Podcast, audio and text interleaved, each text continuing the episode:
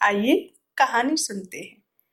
एक बुज़ुर्ग महिला ने बिस्तर पर लेटे हुए अपने बुज़ुर्ग पति से कहा, सुनो, मैंने अभी खिड़की के बाहर देखा था। मुझे लगा कि गैरेज की लाइट जल रही है।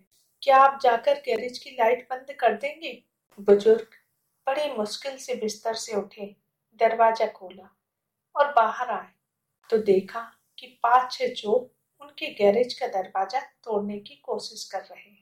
बुज़ुर्ग ने वहीं से पास वाले थाने को फ़ोन किया और कहा, देखो, मेरा पता लिखो। हम घर पर केवल दो बुज़ुर्ग पति पत्नी हैं। अभी पाँच छह चोरों ने मेरे गैरेज पर हमला किया है और गैरेज का दरवाज़ा तोड़ रहे हैं। जल्दी से एक पुलिस टीम भेजो। दूसरी तरफ़ से आवाज़ आई, हमने आपका पता लिख लिया है। चिंता न करें, अभी हमारी कोई टीम फ्री नहीं है। जैसे ही किसी टीम से हमारा संपर्क हो जाता है, मैं उन्हें आपके घर भेज दूँगा। यह सुनकर वह बुज़ुर्ग मानो कि खून का घूट पीकर रह गए। उधर चोर अभी भी उनकी गैरेज का ताला तोड़ने में लगे थे। दो मिनट बाद उन बुज़ुर्ग काका ने फिर से पुलिस को फ़ोन किया और कहा, सुनो, अब किसी को भी यहाँ भेजने की ज़रूरत नहीं है।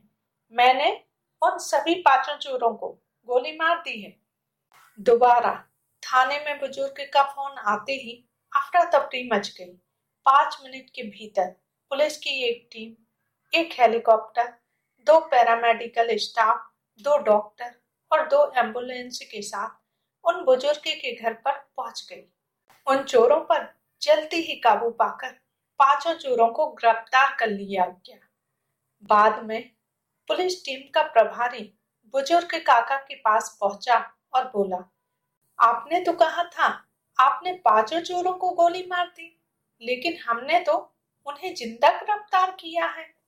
बुज़ुर्ग ने जवाब दिया, और आपने भी तो कहा था, अभी आपकी कोई टीम फ्री नहीं है?